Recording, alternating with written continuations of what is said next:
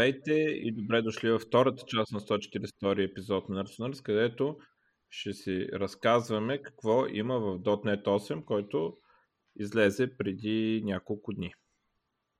Супер. Да. А, аз ще линкна блог постовете, просто ще върва по тях, ще коментирам, ако някой иска да си ги разгледа по-подробно. А, значи първо, а, така, .NET 8 е LTS релиз. Четните релизи на .NET LTS, поддържат се малко по-дълго време. За тези, които искат да апдейтват, това, което по-рядко, това, което Microsoft предлагат е да минаваш от четен на четен релиз. А, другите имат по-кратка поддръжка. Така. Първото нещо, което се говори е перформанса. Говорят спрямо .NET 7 са показали техен Power бенчмарковете, 18% на JSON, 24% на Fortunes. Предполагам, че те са им най-добрите резултати, щом са решили да ги покажат най-доброто подобрение. Това е спрямо .NET 7. А, има, разбира се, един огромен пост, а, както всяка година, с перформанс подобренията, а, откъде идват и как, как работят, какви оптимизации са направили.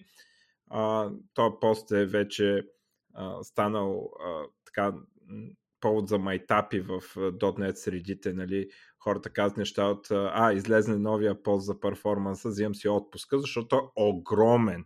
Става просто за огромен пост и, и нали, малко така хард за разбиране, има някакви оптимизации на асемблер, има всякакви чудеси има.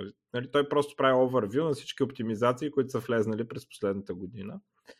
А, за хора, които им е интересно такова четиво, то можеше да е книга този пост. Толкова. Става просто за огромен пост, наистина много дълъг. Не знам. Не знам дали е възможно. Аз никога не го... Първо, вече спрях го чета целия, защото ми отнема супер много време. Ми си скровам такъв и си избирам кои части да чета и горе-долу към половината прочитам накрая. И също така го правя а, примерно 10 на дни го правя това, защото не мога наведнъж. Не съм много сигурен дали може да се прочете на един ден. Нали, трябва да видим. А, така че оптимизации много. Една от основните оптимизации, които се прави в наши дни покрай .NET е използването на source генератори. Тоест, а, а, такива като плагини за компилатора с това нещо, не знам как го. То ти е част от кода, нали, или NuGet пакети. А, и те а, могат да правят някакви неща, като видят някакъв код, да генерират друг код до него. И примерно, на мен Visual Studio ми мрънка, даже малко ма дразни това, като напиша някъде regex, то ми казва, дай да ти го направя с source генера... генератор. И какво прави този source генератор? Хваща този regex, вади го в един метод, слага на метода partial, слага на класа partial и в друг файл при компилация си генерира с едно compile regex както работи, но то генерира кода, който compile regex би генерирал runtime иначе. Не знам дали прави повече оптимизации при това нещо, но със сигурност подобрява стартап speed. Първия път, когато се срещне този regex, ще бъде много по-бърз. Нали? И няма да има това забавене от това, че реално джитва regex. Това е един пример нали, за какво се прави source генератор. Тоест, слагаш partial метод, не му слагаш е, имплементация, като компилираш, source генератора се, компилатора вика source генератора, source генератора тръгва, изплюва ти кода, нали, там някакъв супер сложен и дълъг код го плоска като имплементация на този метод в някакъв измислен файл а, и така нали, се постига тази оптимизация. А, това в момента е едно от най- има всякакви начини да оптимизират, но това е един от най-често срещаните начини да се оптимизира в новия .NET. Хващат се някакви неща и се местят към PileTime. А, но както казах, има всякакви. Има джита как си редява асемблера има някакви неща ги направили с векторни инструкции там, с а, те инструкции за дет парализират изчисленията. А, а, а, как скаха, бе? А, как сказахте инструкции на процесора за дето multiple data е... е а, забравя го. А, а, SIMD. SIMD. Single Instruction Multiple Data. Е, такива а, неща се а, правят и, и всякакви други неща. Интерес, че много рядко са алгоритми, дето са оптимизирали, но има и алгоритми тук там някъде. А, така, това е за перформанса. А, Container Enhancements, което аз не мога да разбера, защото не ползвам контейнери. Uh, Native AOT, uh, Native AOT uh, позволява да се компилират uh, C-Sharp, uh, т.е. .NET програми, така че да не ползват JIT uh, и да не изискват да има инсталиран .NET Framework и да не ползват JIT. Uh, това помага за Cold Start. И има тук различни статистики за какво им е помогнало на Cold Start. Въпреки, че е интересно, че всъщност тези програми не нямат по-добър throughput. Имат по-добър start time, cold start, но нямат толкова по-добър throughput. А, реално JIT е по-добър в това да прави по-добър throughput. Поне на то. Ей, то това е така. Аз така мисля, че той има логика да, JIT има, да прави да. по-добре. Да. Но, но наближават. Пък има, има такива, където искаш. А, а... Ма то в днешно време няма как да имаш Windows и да нямаш .NET на компютъра, така или иначе. Не, ти можеш да шипваш и .NET заедно с, с, с приложението. Може да го бъндълнеш в това. Нали? Но все пак ще имаш JIT, което ще означава, че старт, first start code, code start тайма ти ще е по, по-бавен, което има значение тези микросервиси, дето непрекъснато се спират, пускат. Сега Azure Functions се оказа, че не препоръчват, те си имат някакви други оптимизации, ама може би един ден ще е такова. Та, Native LT съществува още от предишната версия, но разширяват нещата, които могат да бъдат компилирани така. И основният проблем са Reflection. И а, защото Reflection няма информацията runtime, и а, този Reflection може да такова. И ти можеш да му кажеш, да декларираш, че ти трябва те и те и те типове, ще бъдат достъпени чрез Reflection и то да ги включи. А, но все пак има проблеми с това и а, тенденцията е самите библиотеки, които, популярните библиотеки, библиотеките, които Microsoft правят а, и за които това е важно, а, да минават от Reflection, да минават на Source Generation. Тоест, минават а, там, където преди са ползвали Reflection, примерно JSON десериализация, да кажем. Как работи традиционно? Ами, поглежда ти типа, в който искаш да се реализираш с Reflection и си прави някакъв там код, който чете идващия JSON и го намапва към тези неща. Само, че ти, ако библиотеката ти знае compile time, т.е. ако ти го напишеш ти кода за десериализиране и знаеш, че е точно за този клас, Нали? Ти тогава може да напишеш код, който директно ти знаеш, че има такова property, четеш го от JSON и го слагаш директно в това, без да е, пускаш тази стъпка, в която се разглежда класа с reflection. Защото ти знаеш, че примерно да се реализираш къстъма. И, и сега нали, тенденцията е да се правят source generator, които да а, заместват употребата на Reflection и така да, да се стига до това да е възможно все повече и повече библиотеки да бъдат компилирани до Native AOT без проблеми, без да декларираш там в Project файла хиляда типа, които ти трябват и така нататък. А, та там се върви. А, добре, ще мина тук на ASP.NET, казахме за перформанса, че е подобрен, не лошо, не лошо подобрение 18 и 24%, значи аз би го сложил сигурно на нормален сайт към 10%, нали, без да броим базата, което е добре, така, за без пари, става, взимам ги. А, така. Между другото, много съм изненадан, че от последния път, когато бяхме говорили за Blazor до сега, виждам, че има доста значително увеличаване на различните а, джобове, които ги има налични за, за Blazor. И да. това нещо ми се струва, че Хищ да не е тръгваме, тръгваме. Ракетата се изстрелва нагоре. А, така, сега, за Blazor, като сме казали за Blazor. Какво е новото в Blazor?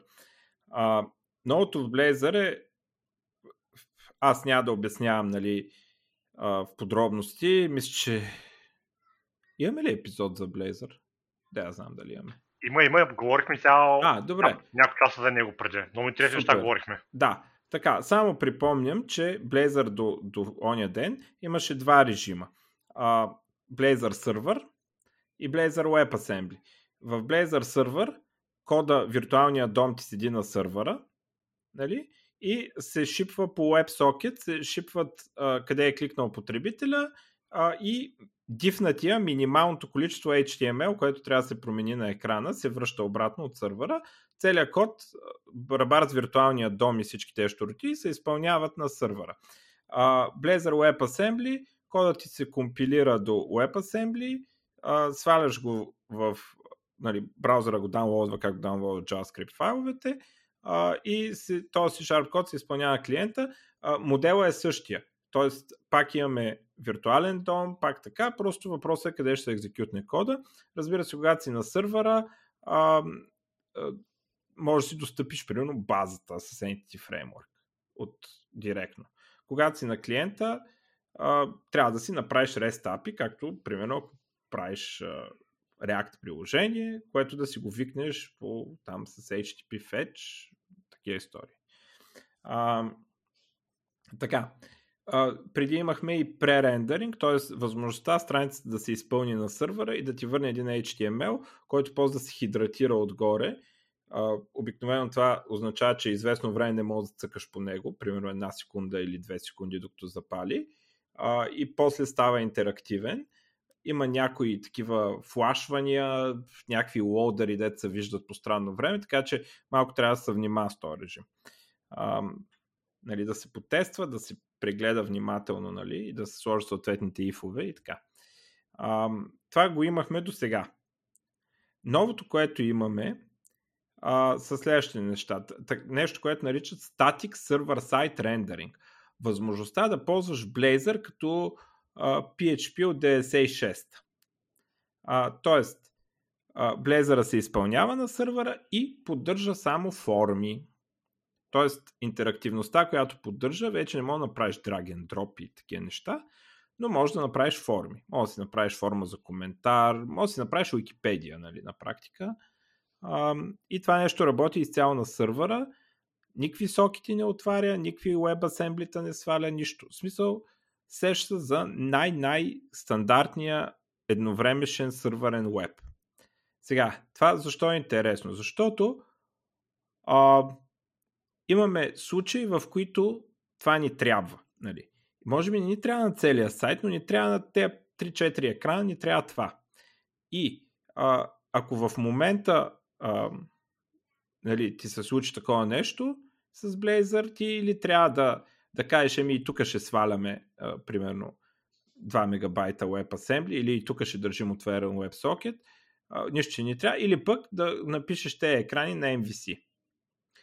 А, възможността да използваме а, сервер, сервер, static server rendering го наричат Microsoft, а, ни позволя, с интерактивно, с форми и така нататък, ни позволява тези страници да ги напишем както е най-правилно за случая, но пак се ползваме Blazor. Ако имаме споделени компоненти, нали, т.е. компоненти, които а, ги ползваме на други, примерно за WebAssembly нещата, може да си ги използваме в тези сървърни истории.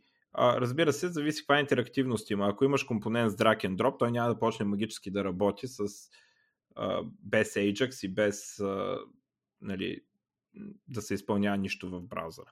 Но а, попълва една, една дупка, нали, аз това, което обичам да кажа, че примерно преди Blazor можеше да се използва за да кажем 85% от нещата, които правиш в web, сега може да се използва за 95%. Нали? Тоест запълваме тези ниши, които, а, които преди Blazor не можеше да попълни.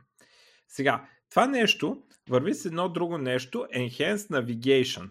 Uh, Enhanced Navigation позволява, Facebook мисля, че го правят това нещо, uh, страницата е нормална сървърна страница, но има едно скрипче и като я цъкнеш, се прави заявка за тази страница и нали, може да ти върне и дифовете или дори цялата страница. Да, може да ти върне цялата страница, обаче с JavaScript ти да замениш контента на цялата страница, което позволява да не се сваля и отново JavaScript на страницата, да не се сваля ам, CSS на страницата, да не се процесва от браузъра и всъщност става малко по-бързо и изглежда малко по-добре. Почти сигурен съм, че Facebook така замазват някои неща и, и всъщност има интересен положителен ефект, който обаче рискува някои бъгове и трябва да се внимава в някои ситуации. Нали? Защото все пак минаваш при JavaScript. Ако на юзера му е изключен JavaScript, нещата си работят както работят обикновено, очакваме. А, но това, това го наричат Enhanced Navigation и покрива някакви много странни моменти. Също а, има някакви положителни ефекти, като например може да ти запази позицията на скрола. Примерно постваш коментар на блог и, и може без да, да такара нали, нещо, може да, да ти остане там или валидация да ти се пусне или нещо такова и не да презареди страницата да те закара някъде другаде и да трябва да правиш някакви магари специални в кода, за да върнеш юзера на някое място. Ами, понеже страницата всъщност не се презарежда да се заменя с JavaScript отдолу, а, това с изцяло новата страница от сървъра, а, като не съм 100% сигурен дали може да прави някакви дифове в това. Може и да може да прави някакви дифове а, и да оптимизира да не прати цялата страница, но нали, това е един такъв хитър момент, който а, нали, ти запазва, запазва за юзера къде е позицията на екрана и той, въпреки че това не е single page application, се усеща като single page application, ако ти е достатъчно бърз кода и не, не лагваш много, а, така го усеща потребителя. А, това е едно такова подобрение, което а, нали, приятно. Стриминг рендеринг използва а, някакъв, а, че HTTP може а, на парчета да ти праща екрана и с JavaScript, че какво правят? Значи, примерно, представи си, че а, имаш един блокпост и коментарите му се зареждат бавно. Ти можеш да заредиш блокпоста, да сложиш лоудър на коментарите, да върнеш всичко това на браузъра и с един await в кода, нали, без, ти реално не пишеш специален код за това, но просто поради факта, че имаш await, а, това нещо да дойде на клиента а, първа, да дойде на клиента блокпоста, той да почне да отчете коментарите отдолу лоудър и самичък Blazor, когато приключи лоудването, да си изпрати а, с стриминг рендерите на същия HTTP connection, без да прави Ajax колове и така нататък, на същия HTTP connection, на който е почнало всичко, да изпрати и коментарите и това парченце JavaScript, което си е част от Blazor Framework и ти не пишеш по него и така нататък, не пишеш JavaScript за да го направиш това, а, просто там, където а, се е заменил от сървъра, ти се пращат нещата и а, постигаш този ефект все едно с Ajax ги лодваш, ама не ги лодваш с Ajax. Лодваш ги на същия HTTP connection. Така, а, пак поредното такова нещо, което аз ви казвам web като 96-та, ама то не е баш web като 96-та. Сложени са му едни такива малки неща, които а, правят усещането да, че всичко става много по-бързо и е много по-интерактивно, въпреки че реално не е. Нали?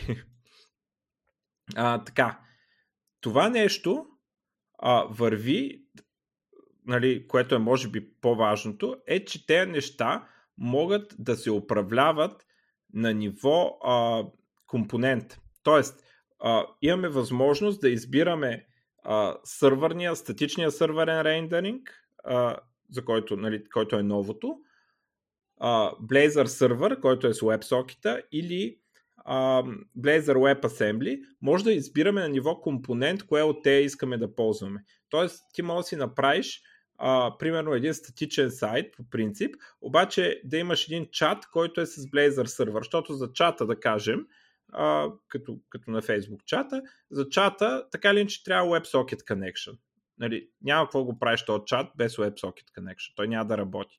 И а, новия модел на Blazor, преди си избирахме в кой режим искаме ние Blazor, или Blazor сервер, или WebAssembly.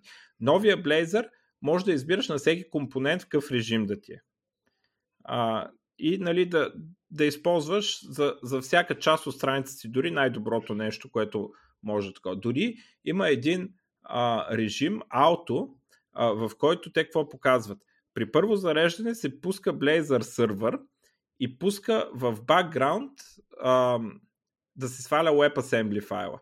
И, и ти когато минеш на друга страница или натиснеш F5, вече имаш WebAssembly файловете и тогава следващия път, понеже са ти кеширани, се пуска WebAssembly версия и се освобождават ресурси на сървъра, че вече не се изпълнява това нещо на сървъра. И това е, а, нали, могат да се правят такива комбинации, обаче има иерархия.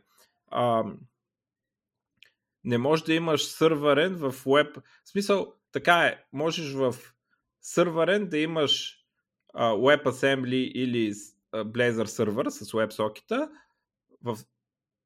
а в а, това с WebSocket може да имаш това с WebAssembly. Тоест има си иерархия, не може да в WebAssembly да сложиш сървърен web, примерно, нали, това не работи. А, нали, то като се замисли човек, дори мога да си представи защо, защо това е проблемно. То сигурно може да се направи, ама нали, не е много просто. Нали, без фреймове и такива истории. А, така, та, това е подобрението, което а, разбира се, има там някакви по компонентите. Blazor WebAssembly си има някакъв JIT, нали, който подобрява перформанса в някои случаи. А, нови темплейти има нали, за това нещо. Scaffolding ще се поддържа, скука, нали? А, но най- най-основното е този нов режим на сървъра, а, плюс тези енхенсменти, за, с които той много добре си пасва а, и възможността на, комп, на ниво компонент, даже не на ниво страница, не на ниво екран, ами на ниво компонент, да избираш в кой режим да работиш. А, което прави така, че Blazor става подходящ и възможен за използване за още повече а, страници, за още повече неща, за които преди би им трябвало React или нали, може би пък ASP.NET MVC и така нататък. А, и причините да не можеш да използваш Blazor стават все по-малко. И аз бих казал, че все още има някакви такива. Примерно, нали, моят пример, който ми е любимия, ако правя WebExcel, няма да правя, няма да го направя на Blazor, а, най-вече заради м- интеракция с дома, която трябва да мине през JavaScript, което я прави по-бавна и ако имаш много апдейти на дома в секунда, а, както би бил един Excel, примерно представи си променяш една формула и всяка клетка би трябвало да бъде докосната от кода а, по-отделно. Не, не примерно да ти се смени цял, целият екран, целият грид или целият... Да, да. Буквално трафик елемент да го пипаш, по, за да го да. калкулираш. Е, в това е лош Blazor. И това е ограничение на комуникацията между WebAssembly и браузър. Нали? Ма той другите фреймворци не са кой знае колко добри стои нещо, ако трябва да сме честни. Може да не са много добри и са много по-добри от Blazor. По принцип сравненията, бенчмарковете на, на, web, на такива фреймворци като React, Angular и така нататък. Има там едни сайтове, не съм сигурен, сега не мога ги цитирам по такова, но те а, точно това правят. В смисъл, а, реално се състезават по това колко дом апдейта могат да направят секунда. И там Blazor е практически винаги последен нали, води се най-бавния в това отношение. Но това не е, не е съвсем реалист, реалистичен сценарий. В повечето сценарии, които имаме в веба, цъкаш едно нещо и имаш един дом апдейт върху едно едно голямо поле. Ти може да ти е, да ти е половината екран, обаче от, от гледна точка на интеракция с дома е едно. Примерно натискаш пейджера на, на гридчето и целият ти грид се сменя заедно. Нали? Не ти се сменя ред по ред или клетка по клетка в грида но все пак има приложения, за които а, това нещо би било важно и значителен перформанс проблем. А, другото е, че все пак понякога искаш такава интерактивност клиентска, т.е. Нали, не искаш WebAssembly, не искаш WebSocket, не искаш ам, а, да се рендва на сървъра и така нататък. И тогава все пак трябва да чакаш тези 2 мегабайта download, че има и, и време докато са процесни, нали? не е само download а, ами има и докато стартира WebAssembly, също отнема някакво време. А, там вече зависи какъв процесор имаш и така нататък и какъв ти е браузъра, но пак има някакво, да кажем, една трета от секундата или до секунда, зависи какво правиш на стартъп, а, нали, които могат да са, да са дразнещи нали, за потребителя. Така че все още има някакви неща, обаче все повече и повече видове веб се покриват от Blazor и нали, това е а, така супер, аз много се кефа за това. А, така, а, на WebAssembly-то connection вече а, аз на WebAssembly, на Blazor Server WebSocket Connection се спира автоматично, когато няма нужда от него. Примерно, ако имаме един компонент на този екран, който използва Blazor Server, нали, както казахме вече, а, може да избираме по компоненти, нали? и ако на този екран имаме компонент, който има Blazor Server, той ще се пусне WebSocket. Ако отидем на друг екран, където вече няма, след няколко секунди ще се усети, че няма и ще спре connection. Нали, прозрачно за програмиста, без да пише никакъв код. А, нали, друг вид оптимизация, която ни позволява да работим в този режим а, по-спокойно, нали, да, да използваме този смесения режим, на който избираме всеки компонент какво да е, ни позволява да сме по-спокойни, че няма да а, че не сме реално през цялото време с едно Blazor сервер и, и нали, WebSocket, които потенциално могат да натварят сървър. Сега какво значи да не натварят сървър? Те коннекшените са ефтини, но зависи какво правиш. Сега ако в а, компонента си дръпнеш а, цялата си база и решиш да я държиш в паметта, ще отнемат много памет нали, за всеки потребител. А, но принципно коннекшените са ефтини, обаче все пак представи си а, поснати на Slashdot едно време, то сега не знам какво става точно на Slashdot, но ти поснат линк към сайтчето и в нормална ситуация, да кажем, отварят, потребителите отварят сайта и остават таба там. Нали, и примерно почва да четат или дори не почва да четат, ами по-късно ще четат. Ако си в нормален веб, сървърът ти е сървнал страницата и е забравил, че изобщо има такъв потребител. Ако си с Blazor сървър и се отвори WebSocket, независимо, че потребителя не гледа там, то WebSocket седи и ти заема ресурс. И ако това са хиляди, хиляди потребители, колкото и да е ефтино, ще ти наведат сървъра. По-добре е да, да са нула потребители, отколкото да са хиляди, нали? колкото и ефтино да е това то connection. Но с това автоматично затваряне нали, могат да се постигнат а, да се елиминира до някъде този проблем. А, така. Скупо, скупо. А, а само да опитам, това нещо нали върви на Linux? Върви, бе. Не точно да бъде, само на Windows може да върви. Всичко върви на Linux от тези неща. Не знам дали питаш за клиента или за сървъра, но всичко. За сървъра говоря. Върви на Linux, да. Всичко е .NET Core. Супер. А, така.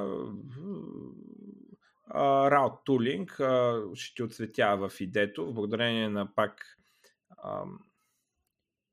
как се казах, те аналайзерите, нали, които C-Sharp поддържа, може да ти отсветява раутовете и да ти дава грешки, нали, като си сложиш атрибут, дето раута е string в ASP.NET.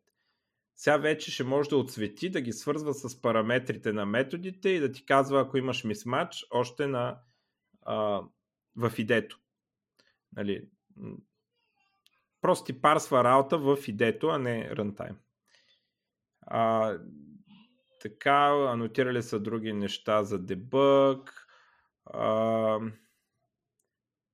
а, някакви нови сапорт в Diagnostics, а, наречени Metrics, а, които са compatible с стандарта OpenTelemetry. А, Dependency Injection в градения поддържа Key Services. Key Services ти позволява с string, нали, м- примерно да кажеш, че iCustomer Service е байнат към Customer Service, нали, като да кажем Transient или каквото искаш там. А, но може да имаш и друг Customer Service регистриран и позволява ти с string да им дадеш име и после като ги поръчваш през Dependency Injection да кажеш кое, кое точно име искаш нали, да ти инжектне. А, аз един-два пъти ми се е искал да го имам това и съм правил някакви магари. Ама не ми е много важно като цяло.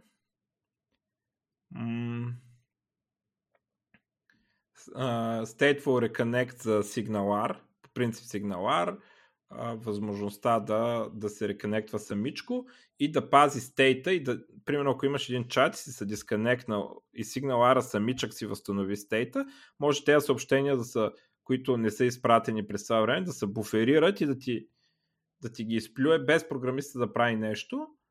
А, и нали, то пак ти трябва фолбака с а, програмистския код, но а, нали, защото трябва да кажеш все пак, ако не успее да се реконектне, нали, какво да стане. Но ако се реконектне самичко, може да ти буферира някакви част от съобщенията и да ги реплейне, когато остане реконект. А, добре, това така към ASP.NET. Минаваме на следващото. .NET MAUI, в което аз изобщо не вярвам. А, някакви тук Keyboard Accelerators, какво е това, нямам идея. А, някакви лейаути за left и right, такива явно се ползват за мобилни апликейшени. Е, scroll Performance, Memory Management. Ще видим.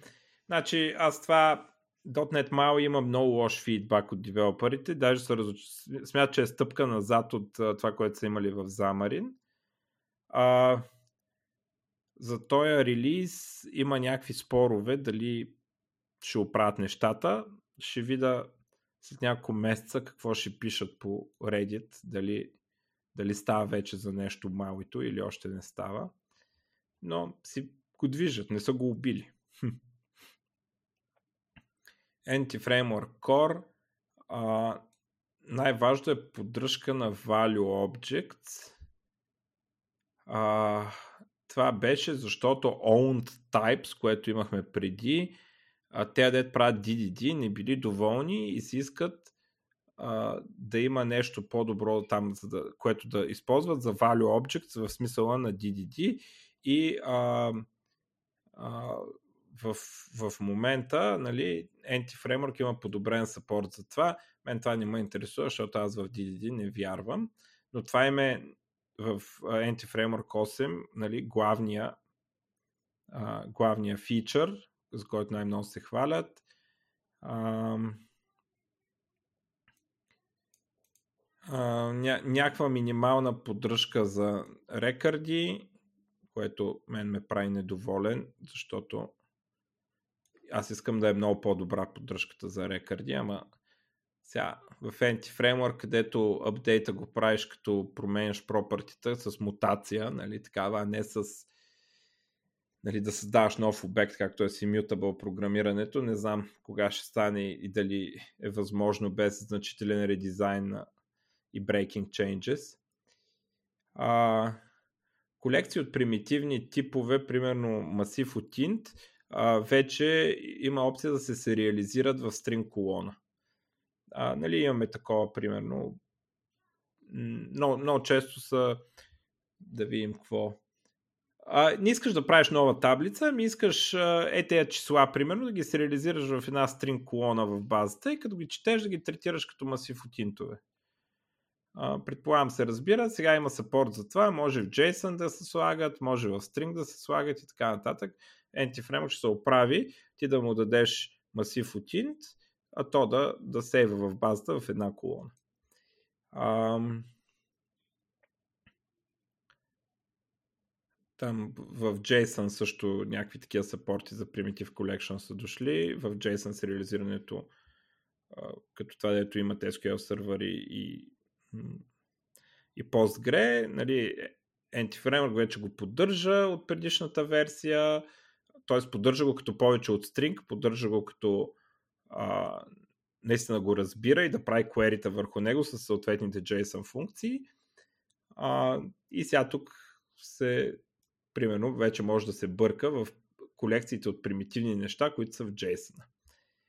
А, подобрение на генерирания SQL, специално с contains и in, т.е. contains в C-Sharp, in в SQL генерира там някакви по-умни неща в това отношение. подобряват сапорта за Hierarchy ID.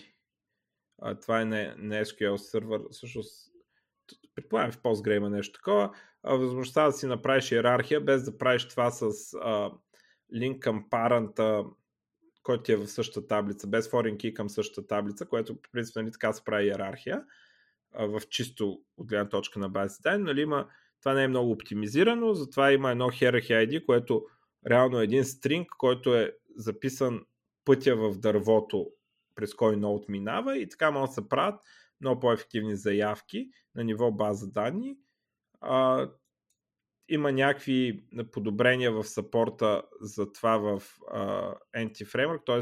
някакви функции, които вече могат да поддържат се, могат да ги изразиш в а, Anti-Framework и да се ползва тази функция в базата, която преди не беше експозната, нали? такива, за възможността на такива М- така, а, а, любимото ми, Raw SQL Queries for Unmapped Types. Можеш вече, Anti-Framework винаги е поддържал а, SQL query директно, т.е. да напишеш чистия SQL, но резултатът ти или трябва да е uh, in-string GUID data, или трябва да е ам, да е такова, а, да е тип, който вече е мапнат в Anti-Framework. Не мога да, да си измислиш един клас, който ти е специално за това query, измисляш си го, съчиняваш си го, има същите имена на колоните, които ще върнеш от базата и да му кажеш изпълни ми SQL query, ми дай обект от този тип. Тоест да го ползваш като Dapper, реално. Да ползваш SQL, uh, Anti-Framework реално като Dapper. Това не беше възможно, вече е възможно.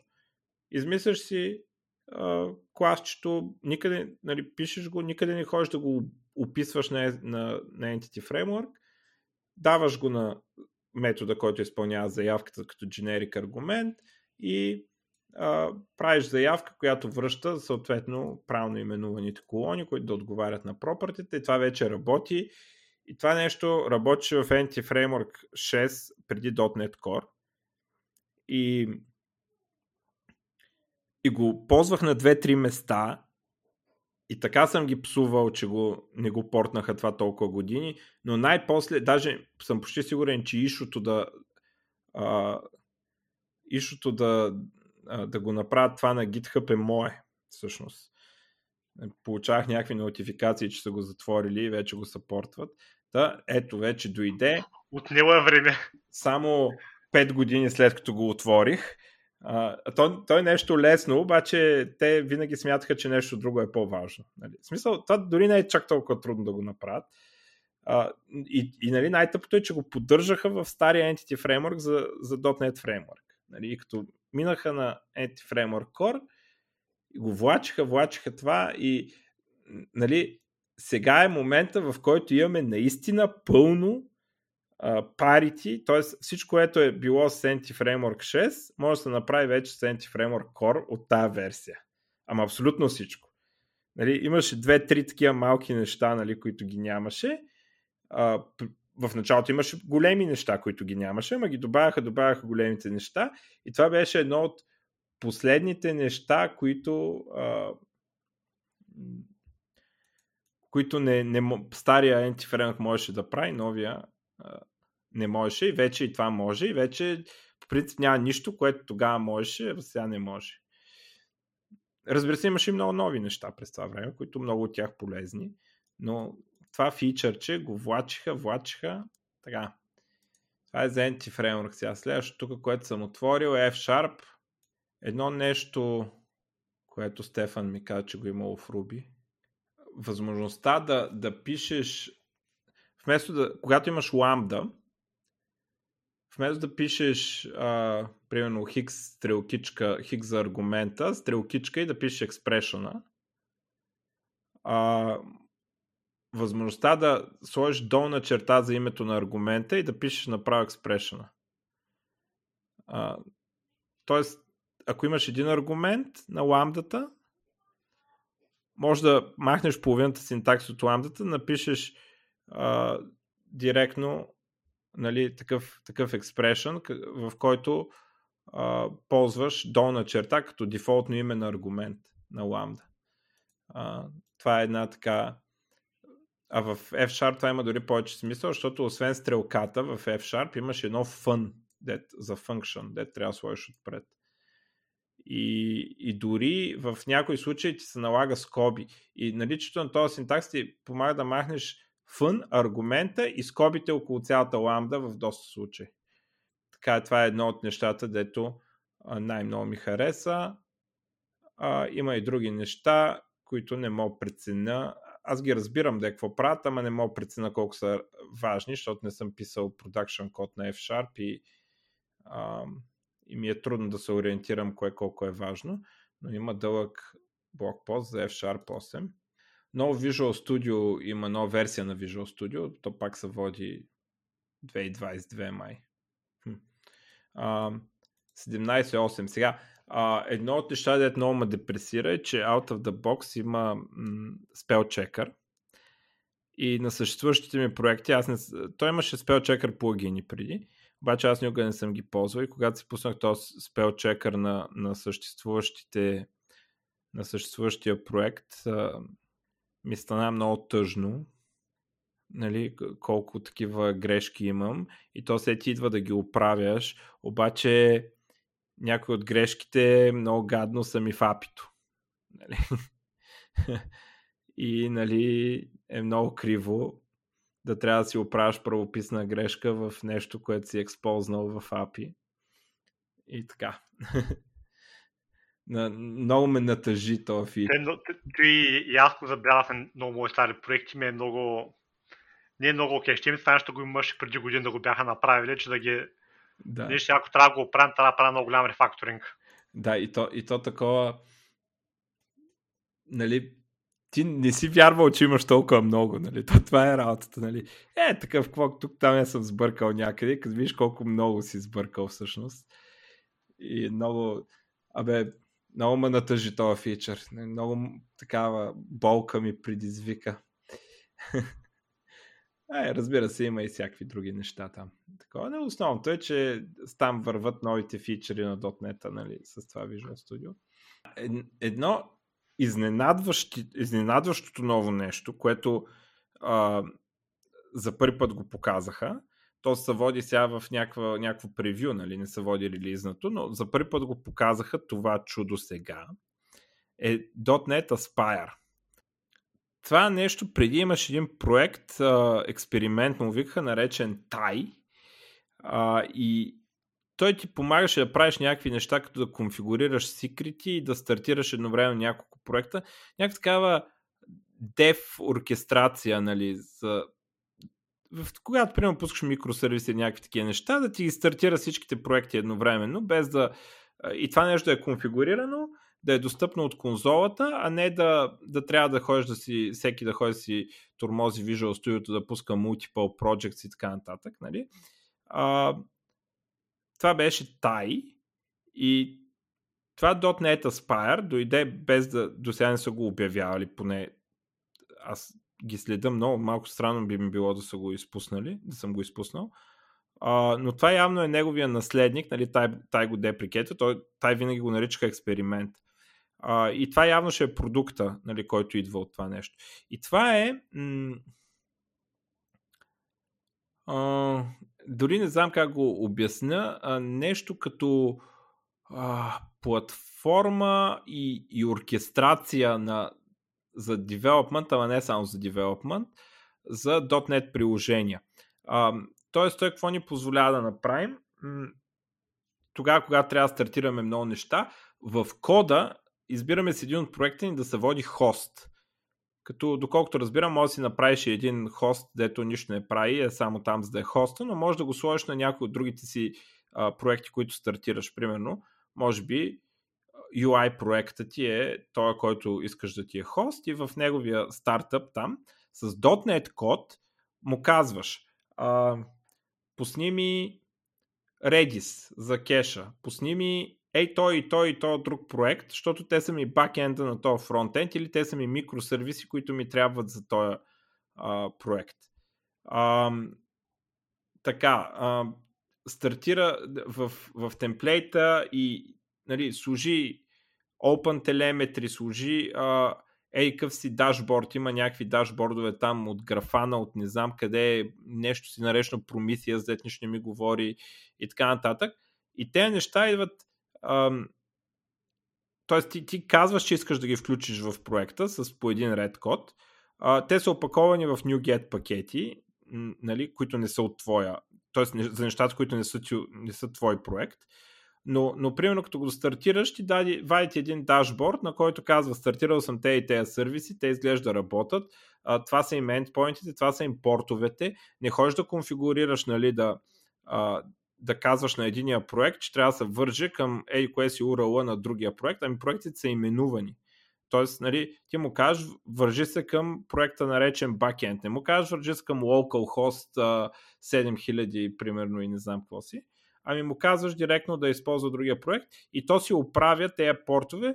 А, мисля, че те оркестрациите, така, така, така ми се струва, аз такова нещо съм ползвал, като а, Kubernetes и Kate и ей такива истории, правят някакви подобни неща за контейнери. А, Aspire работи на ниво проекти, .NET проекти, като може да работи с контейнери, Aspire може да ти стартира, може да му кажеш стартирай ми а, нещо, стартирай ми еди кой си контейнер, нали? това е възможно, а, но не е задължително. И ти вади такъв дашборд, който ти казва какво е стартирал. Стартирал съм те и те и тези сервиси и а, там се стримват и логовете, които са по дефолт от всичките тези неща и а, ти позволява и да дебъгваш по този начин. Нали, смисъл, като стане някаква грешка, то ще ти каже, примерно, тук се провали кола между тези два сервиса точно. А, и м- така, в този смисъл, а, интересен проект. А, реакциите са смесени, като смесването идва, т.е. те, които нали, малко гледат с недоверие, а, го свързват с това, че нали, вярват, че те неща трябва да се правят през контейнери и, и Kubernetes и такива истории. А, не трябва да има .NET Specific Tool за да се занимава с тези истории. А, аз съм в другото такова, гледам да имам колкото си по, може по-малко dependency такива external dependency и нарочно правя от време на време някакви неща, за които примерно би трябвало да ползвам още един вид база, аз нарочно мисля начин да я набия в SQL сервер или да урежа някакъв фичър, за да, не, за да, за да ми е супер simple deployment, разбираш. Примерно, и да не говорим, че съм голям противник на фронтенда и бакенда да са на отделни домейни, което означава, че трябва да се аутентикираш с токен вместо куките и така нататък. Това, нали, ще умра на, тая, на този хълм, честно. С куките ще се аутентикирам за винаги. А, така че не ме пали много в този смисъл а, Aspire, защото това е проблем, който аз опитвам да избягвам да го имам, а не проблем, който опитвам да реша. Но а, ще видим къде ще му излезе края и дали, а, дали ще се наложи в .NET света или хората ще предпочитат да ползват а, тези неща, които са свързани с а, инструментите, които правят такива неща за контейнери. А, но както казах, това е пак, има нали, разлика. Смисъл, дефинира се с C-Sharp код в C-Sharp проект. За разлика от някакви външни конфигурации, с които се работи, доколкото знам с Kubernetes и тези неща. Ам...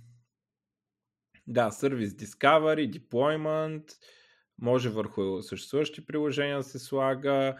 А, рапърите, които, примерно, ако искаш да спуснеш Redis, той Redis естествено не знае, че съществува такова нещо като Spire, но съществува, има NuGet пакет, който е рапър около Redis, Redis и ти като го извикаш него, той знае как да пусне Redis, примерно.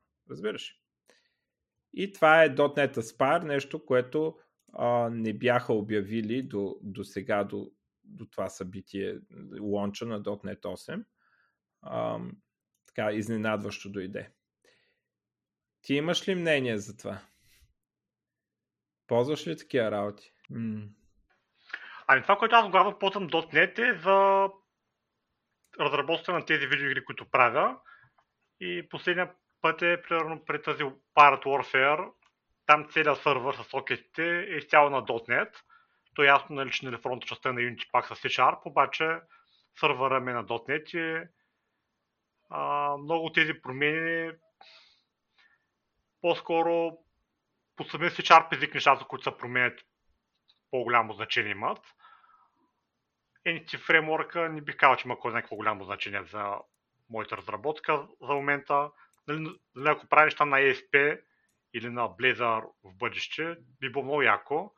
А за момента точно тези неща не ги, не ги правя. Mm. Ами дай да минем тогава към C-Sharp 12, какво има. Добре. Така, а, може би най-големи. Те, нали, става просто за фичъри, които са такива сравнително малки, защото вече всяка година излиза нова версия, не, не е като преди, дето 5 години правят и ти сипват нали, нещо много солидно. Но най-големия фичър, който а, идва сега в C-Sharp 12, най-значителният е така наречените Collection Expressions. Collection Expressions са общо взето синтаксиса за деклариране на масиви в JavaScript с двете квадратни скоби и вътре елементи може да се използва в C-Sharp а, вече за масиви, списъци, спанове и какво ли не друго. Така, и начина по който работи а, е, че където го подаваш, примерно асайнваш го на променлива, която е масив, тогава този синтакс ти произвежда масив. Асайнваш го на списък, произвежда ти списък. Синтакс се поддържа вътре и, и спред, спред оператор, като в JavaScript, дето с точките мога да изплюеш, да фанеш един масив и да, да кажеш, че в новия масив има стария масив и още един масив и тези три елемента. Това също се поддържа с Collection Expressions. Аз такива синтакси с Morse код много ме дразнат, между другото. Но е изкушаващо да се ползват а, заради това, че знам, че C-Sharp ще ми избере най-оптималния начин да ги мърджне тези колекции.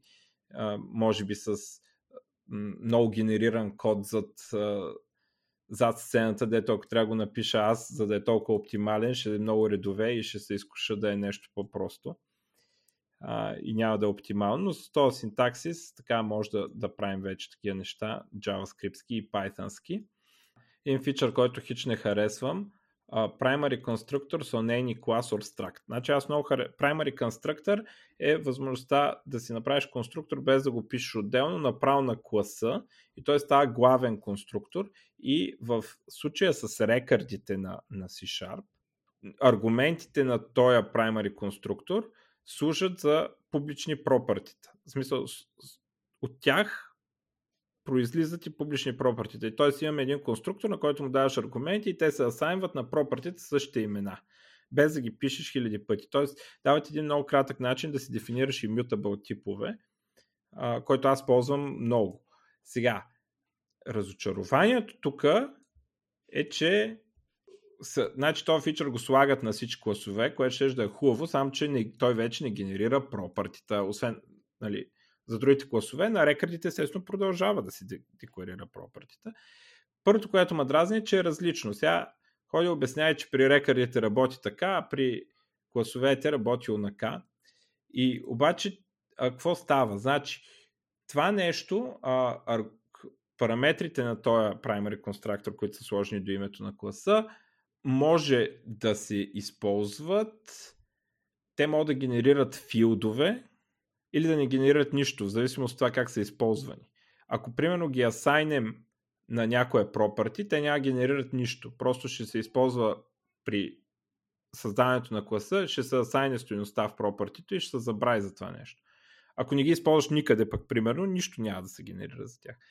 Ако ги използваш някъде в някой метод, ще се генерира field в класа. И този field на всичко загоре е mutable.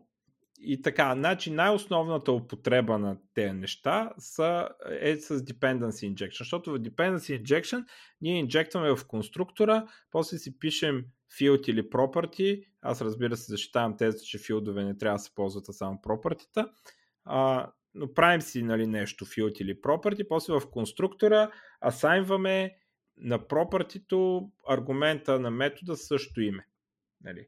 И това означава, че пишем към 4 пъти а, всяко име, нали, на, примерно ако имаш first name и last name, става? Пишеш first name аргумент на конструктора, first name property и после пишеш first name равно на first name с малка буква, нали, и това четири пъти споменаваш first name в кода. First name лош пример. Uh, customer service. Нали, като инжектваш в uh, uh, класа си. И с тези primary constructors това е най- uh, това се опростява до там, че само го декларираш и после го ползваш. Няма нужда дори да декларираш property и така нататък. За съжаление, значи първо го намирам за грозен синтакса, после го намирам за а, че не, не, а, не е консистентен с това, което прави рекърда и после ме дразни, че не са ми дали начин да кажа, примерно може да ми дадат някакъв keyword или нещо такова, или примерно ако напиша публик, то аргумент на, на метода да стане на property нали, да ми генерира property. Това може би ще го добавят някой, някога в бъдеще, но, но за мен е много а, такъв усъкатен фичър, заради това, че не ми генерира property.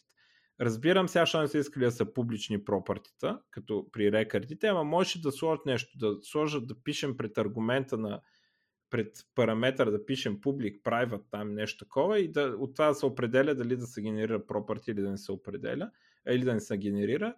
В момента много ме дразнят, а, звучи като фичър, който е направен специално за да се за dependency injection да, да има по-малко простотия, като дори на самия dependency injection според мен създава някакви ограничения, а, които мен не ме кефят. Примерно не може да се сложиш dependency injection в private property, което аз обичам да правя. Трябва задължително да, да ти е field, задължително този филд ти става mutable, което не ме кефи. А можеше да не е така и все още в бъдеще може да бъде добавено нещо, което да му кажеш генерира ми property или да генерира ми read only или нещо такова. Така, следващия фичър алиаси за anytype. C-Sharp поддържа алиаси, там в началото на файла пише using а, някакъв тип и му даваш име как искаш да го наричаш. И той въжи за файла. Парадоксално това не работеше за много видове, като а, тупали, например, или поинтери. Сега вече може да работи. А, и поддържа Global Using, с което преди не знам дали го поддържаше. А, малко ми е крив този фичър, защото, значи аз съм го ползвал, когато имам някакво съвпадение на имената някъде. Примерно имам два класа, които се казват, да знам, application, примерно. И така си правя disambiguation, променям името на единия с using. Казвам, то ще го наричам така и за да мога да ползвам в този файл двата, двете имена на класа, без да пиша namespace пред тях. А, затова го ползвам. Но Абе, извинявай, че прекъсвам, обаче аз имах проблем точно с този фьючър и то е, че в някакъв... Не ми, ми е много ясно този фьючър, няма много, много, много, не е много ясно как точно става дисползването на него. Понеже се меси Sharp, за кой вика, абе ти ме да почна стария юзинг, ползвай то с новия юзинг нали, елемент, аз го ползвам, обаче ага. това, което четох е, че че диспълването става, когато кода вече загуби връзка не, не, това не е то юзинг. Който... Е. Това не е юзинг. Това не е то юзинг. Това не, не е юзинг алиасите. Алиасите са те да слагат отгоре на, на файл. А, това, за което ти говориш, е, той е стар фичър, той е, а, вече. Нали? Ами, а, диспозват ти се на, на, на края на скопа, в смисъл, където имаш затваряща скоба. Ами да, обаче, обаче той ми казва да го направя като променлива да. без тези затворени скоби. Като имам затворени скоби, аз го знам, че накрая там го дисползва, а пък не. като го няма това... На следващата затваряща скоба ти се дисползва. Значи края на да. функцията. Все едно, ами не е задължително. Ако си вътре в if, ще ти е края на if. Разбираш? Аха. На, на края на скопа. На края на скопа. Най-често е края на функцията, наистина, ама може да е нещо друго. Ако имаш тяло на цикъл и там отваряш и затваряш, Ясно. нещо такова ще ти. Е. За следващата затваряща скоба просто.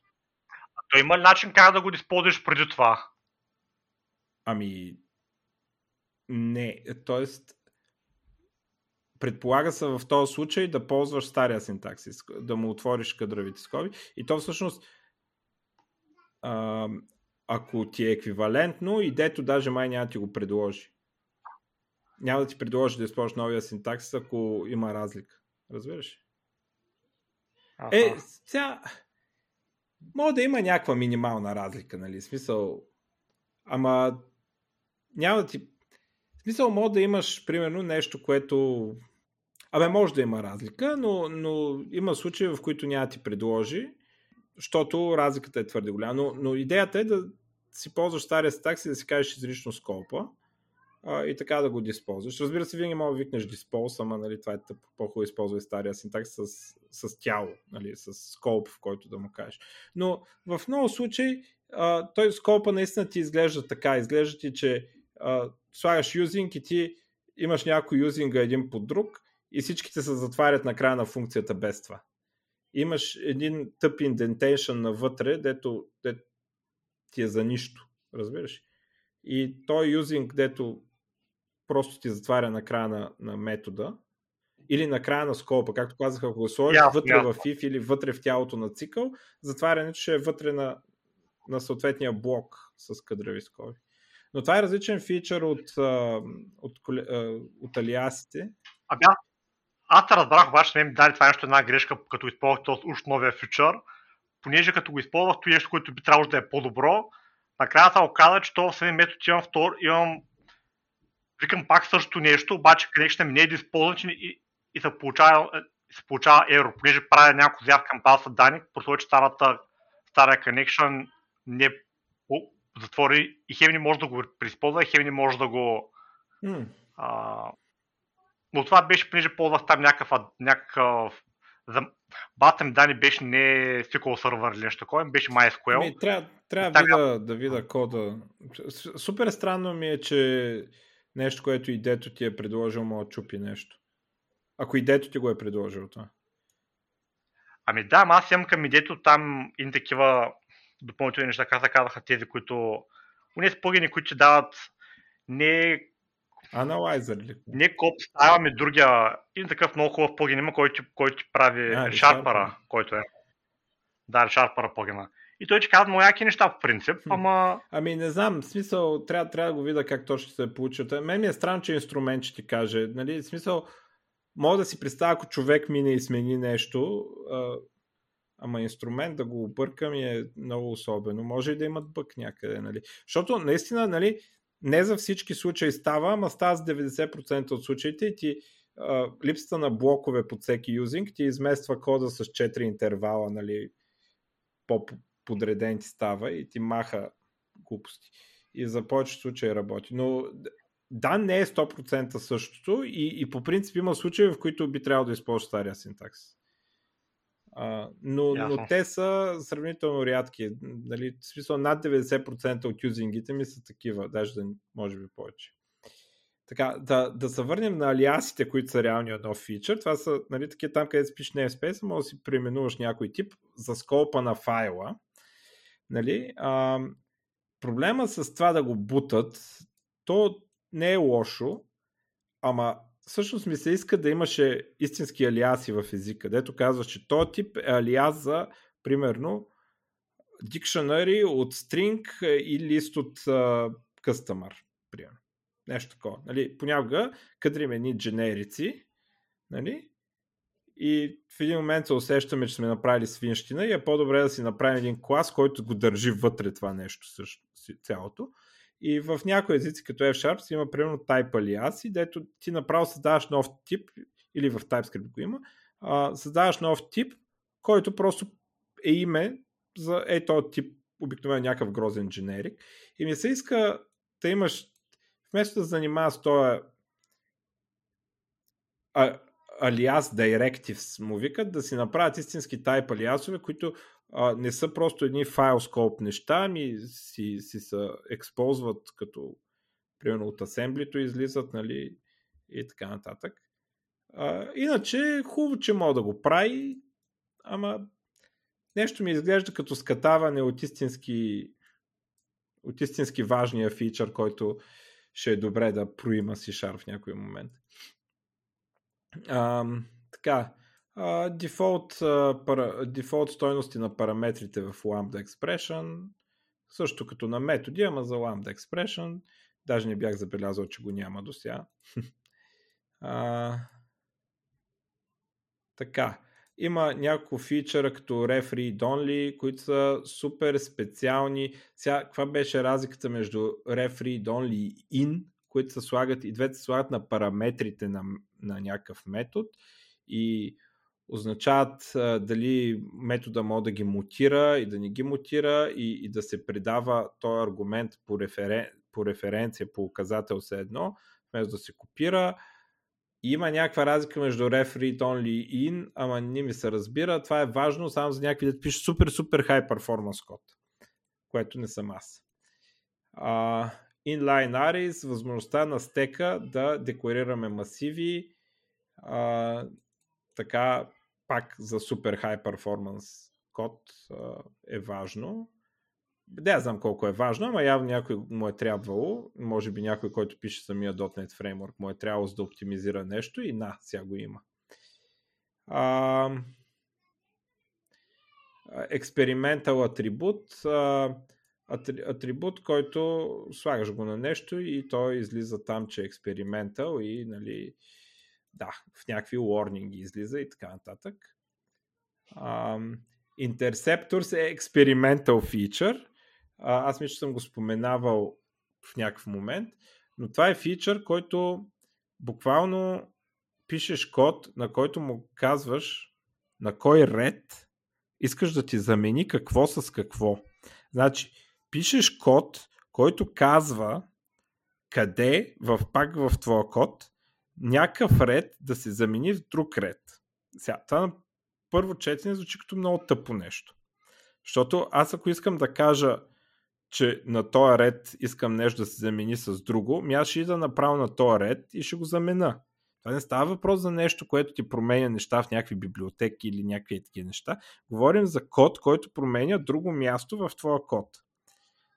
Така, само че, как се предполага да се ползва? Да се ползват с source генератори от библиотеки. И библиотеката, т.е. source генератора минава ти, като компилираш, гледа ти кода, вижда някой патърн в кода ти, хваща го този патърн, пише интерсептор за него, генерира си го в някакъв файл и този интерсептор се включва, ти взима този ред код и ти го променя, което обикновено е нещо като примера с regular expression, само че за който дадох по-рано, то пример с regular expression изисква твоя код да се промени, твоя код, който си написал, да се промени. А, примерно, ако се ползват интерсептори, които са experimental feature за сега, е възможно аналайзера, нали, като види това, да викне генератор, който да генерира код и после да каже, аз всъщност искам да промена на този ред кода и той да не е regex, ами да е извикване на partial метода.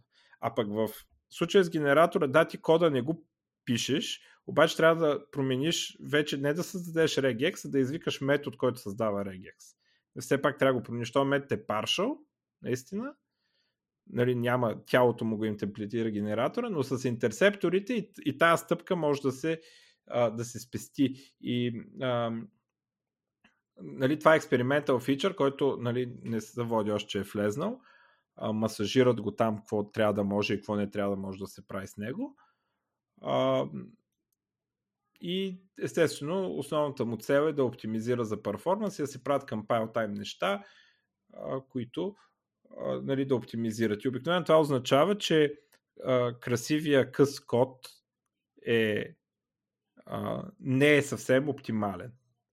А може да се напише много грозен и дълъг код и сложен, а, който обаче е по-бърз. И нали, може да се използва този фичър да ти подменя кода така към time. А, и ти си гледаш твоя си код, пък сам, че това е опасна работа според мен. Сега да я знам, има някои езици, дето метапрограмирането е религия там и а, си масажират кода непрекъснато с друг код. А, мен малко ме притеснява, защото нали, ай да кажем, оптимизираш го а, нали, пускате се интерсептора, оптимизирате нещо. С малко минаваш, променяш нещо и изведнъж перформансът ти се скофтя много. Защото, а не за друго, защото въпреки, че ако поначало се ползваше оригиналния код а, и не беше подменен, перформанса нямаше да се промени, защото примерно ти използва, кажем, линк. Нали? И, и ти знаеш, нали, че ако използваш този метод така и ако промениш малко така, ще е същите алгоритми. Обаче те в единия случай, да кажем, са ти подменили алгоритмите с много по-ефективни, а като, като промениш малко кода, да кажем, не могат вече да ти го променят, изнъж перформансът ти се пада много и ти гледаш тъпо и не мога да разбереш защо. Затова този фичър е малко така спорен. Малко спорен и въпрос е, а, нали, той как казах е още експериментален, чудат се какво да го правят, дискутират се точно такива неща и ще видим нали, в финалната му версия какво ще. Е. Но а, това беше за C-Sharp 12 и за мен е май всичко за днес. Алекс? Супер, това бяха много готини неща. Много хубави неща обсъдихме за C-Sharp. И... Това ли е? Аз нямам търпение да ги изпробвам тези неща. Може би още не ще ги изпробвам. Аз Collection Expressions нямам такова. Много съм надъхан. И интересно, че Collection Expressions не се разбират с VAR поне за сега, защото нали, те зависи а, в, на каква променлива го присвояваш. Ако го присвояваш на масив, ще направи масив. Ако го присвояваш на лист, ще направи лист. Ако го присвояваш на VAR, какво ще направи? И то проблем още не са го решили и смятат да измислят нещо, обаче не е в тази версия решен. А аз, нали, отричам VAR а, и вече ползвам онова Target Type New, огледалния VAR, дето вместо да кажеш VAR а, customer равно new customer, нали, казваш customer customer равно на new, нали и се боря за това да се, да се използва масово и много добре им пасва този фичър, с, че не работи с VAR, а пък е идеален за моите а, за това, което аз ползвам. То ми е любимия фичър, де. От C-Sharp специално. Яко. Добре. Ами айде, дочуване и до другия път. А между другото, този път сме превзели подкаст ефира а, найден е в Тилда на Клонка предишния епизод. Сега ще пуснем по някой време нашия епизод, дето, нали, то, дето говоря в момента.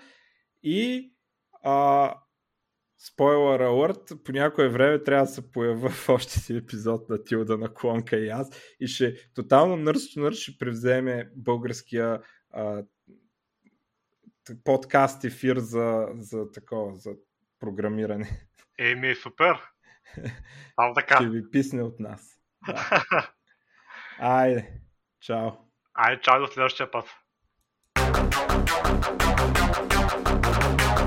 Thank you.